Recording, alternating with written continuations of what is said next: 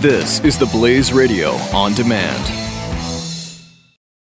2017 is going to be a volatile economic year. We may see politicians throughout the world attempting to control central bank policies. Several renowned financial analysts have warned that political interference in central bank policies may mean our economic misses of inflation and growth targets. Gold is an international currency that can't be issued or controlled by governments. If you don't have the only hard currency that has outlasted every politician and every failed idea of governments for centuries, you need to speak to Goldline right now and learn how easy it is to add gold to your portfolio or IRA. Now is the time to diversify your financial portfolio by adding gold. Call 1-800-913-GOLD. Buying real gold is easy and fast at Goldline. And you're going to be happy that you finally made the call. 1-800-913-4653. Goldline also offers price protection against short-term market fluctuations on qualifying purchases. So buy with confidence. Read Goldline's important risk information and find out if buying gold is right for you. Call Goldline. 1-800-913-4653. 4653.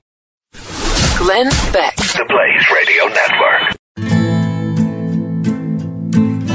In this series, we're talking about crazy elections. And one of the more crazy elections happened in the 1800s. They were turbulent. It was an amazing century for the United States. The nation was discovering who it was, what it was. It was growing exponentially. It was assimilating tens of millions of new immigrants, and it was expanding, it was discovering, flexing its muscle. It had captured the imagination of the entire world. But it was also the time when it was finally forced to confront the evil that it didn't end on its inception. The founders had laid the groundwork. They stopped the importation of slaves, but the ending of slavery itself had to wait for the right leader at the right time in order to see the country safely through to the other side. That is why the election of 1860 was so critically important. The two-party system at the time was just comprised of the Democrats and the Whigs.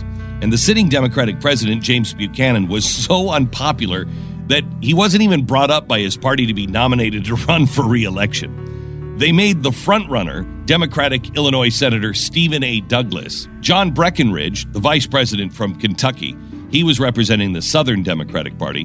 John Bell from Tennessee was the Constitutional Union Whig Party candidate. And then, representing a new four-year-old Republican Party was an awkward, lanky Abraham Lincoln. Here's the question I asked. Were there Americans in 1860 that were saying, you know, if you vote for Abraham Lincoln, you're just wasting your vote? Or that a vote for Lincoln is actually a vote for Breckinridge? Because Lincoln was the third-party candidate in 1860. And the country was a mess. Many southern states were already threatening to secede in the lead-up to the election. And one of the things that was well-known in the South about Lincoln was that he hated slavery. And many in the South, especially the Deep South, hated him for it. At the time, Lincoln had no intention of going to war with the South if elected, which, in part, won him the Republican nomination. But those in the South, they didn't believe him. Lincoln had an interesting strategy for the campaign, which was very different from the plan that Douglas had. Photographs played a vital role in the election of Abraham Lincoln as the 16th U.S. president. In the final weeks of the campaign, instead of giving speeches, Lincoln took every available opportunity to pose for photographers and sculptors. Simultaneously, his old rival Stephen Douglas made the critical mistake of hitting the campaign trail. In the 1800s, a presidential nominee who actively campaigned was ridiculed for seeming so desperate. And this is exactly how the public reacted to the Douglas Whirlwind Tour. Lincoln was campaigning just as hard, but not by making visits and giving speeches. Instead, by having his photograph show up everywhere in his place. Actively campaigning was seen as desperate in the 1800s. Oh, if we could only get that desperate part of our country back. A lot of secession talk from the South. Rumors were swirling and scare tactic rhetoric was abundant that if Lincoln won, there'd be secession and war. But Lincoln and his team ignored that. He carried the North and did well enough elsewhere to win the presidency by a significant margin, taking the popular vote 39.8% to 29.5% for Douglas, and the electoral vote 180 to 72 over Breckinridge. But by the time Lincoln was inaugurated, 6 states had already seceded from the Union. 9 more would follow, as well as the bloodiest war in American history. Abraham Lincoln was perhaps the man born to see America through its most perilous period.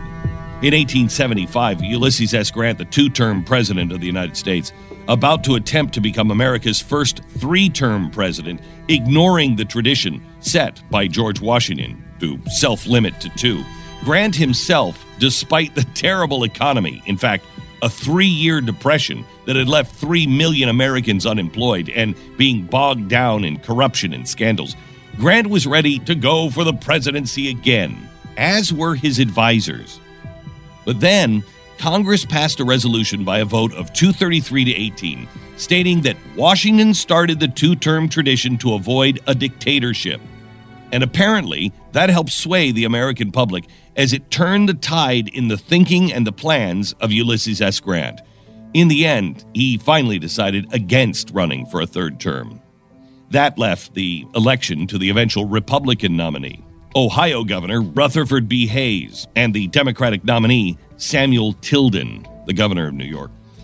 After winning the Republican nomination on the 7th ballot, political writer Roy Morris Jr. explained that Hayes, in his acceptance letter to the Republican convention, nominees didn't appear at the convention in those days. He promised a return to good, honest government, a reform of the civil service system, and an elimination of bribery and corruption in Washington. Compared to the other Republican candidates, such as Blaine and Conkling, he was squeaky clean. So is his wife, a tireless temperance crusader known as Lemonade Lucy, for her refusal to serve alcoholic beverages at official state functions. Tilden, on the other hand, presented by newspapermen at the time in a rather unusual way.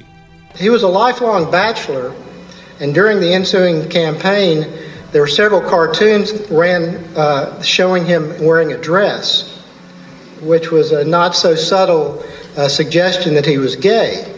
Even with the insinuation of Tilden being gay, keeping in mind this is 1876 and a very different mindset, still, Samuel Tilden won the popular vote for presidency 51 to 48. Oh, we were such haters. He also won the Electoral College vote, 184-165, with 20 electoral votes unresolved. Wait a minute. Yeah, you heard me right. I did just say that. Sam Tilden won both the popular and electoral vote. But we don't have President Sam Tilden anywhere. What happened? Well, 2 days before Inauguration Day, March 2nd, 1877, facing a constitutional crisis, the likes of which the nation had never experienced, Congress created a temporary group called the Electoral Commission, which superseded the Electoral College. You want to talk about election being stolen. They wanted to determine what to do with the 20 unresolved, uncommitted electoral votes.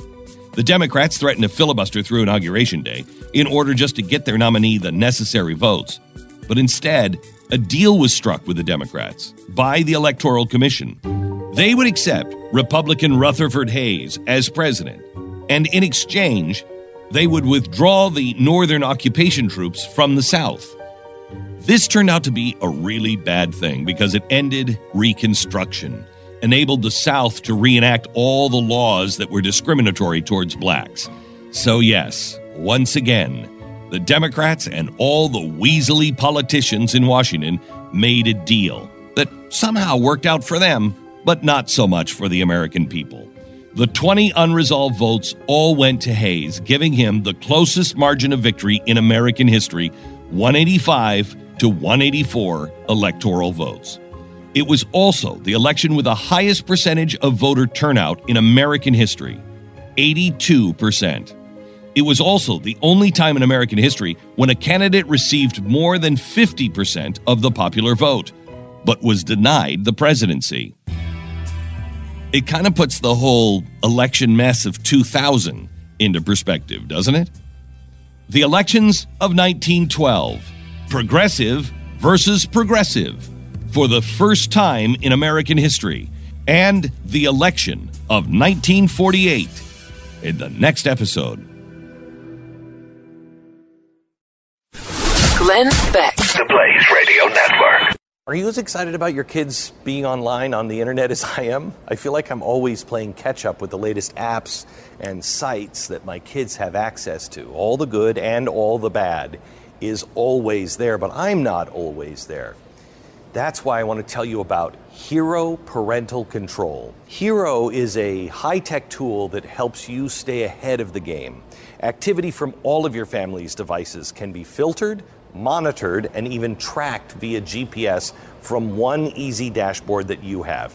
You can adjust all your filters. Material that might be healthy for a teen can be harmful to a young child. It works on all of your devices, including your mobile. It's easy to set up, intuitive to use, and it stays up to date with ever-changing technology. It's going to make the internet in your house appropriate by your standards, not what society says. So enjoy the good and block the bad. Go to blazehero.com. That's blazehero.com.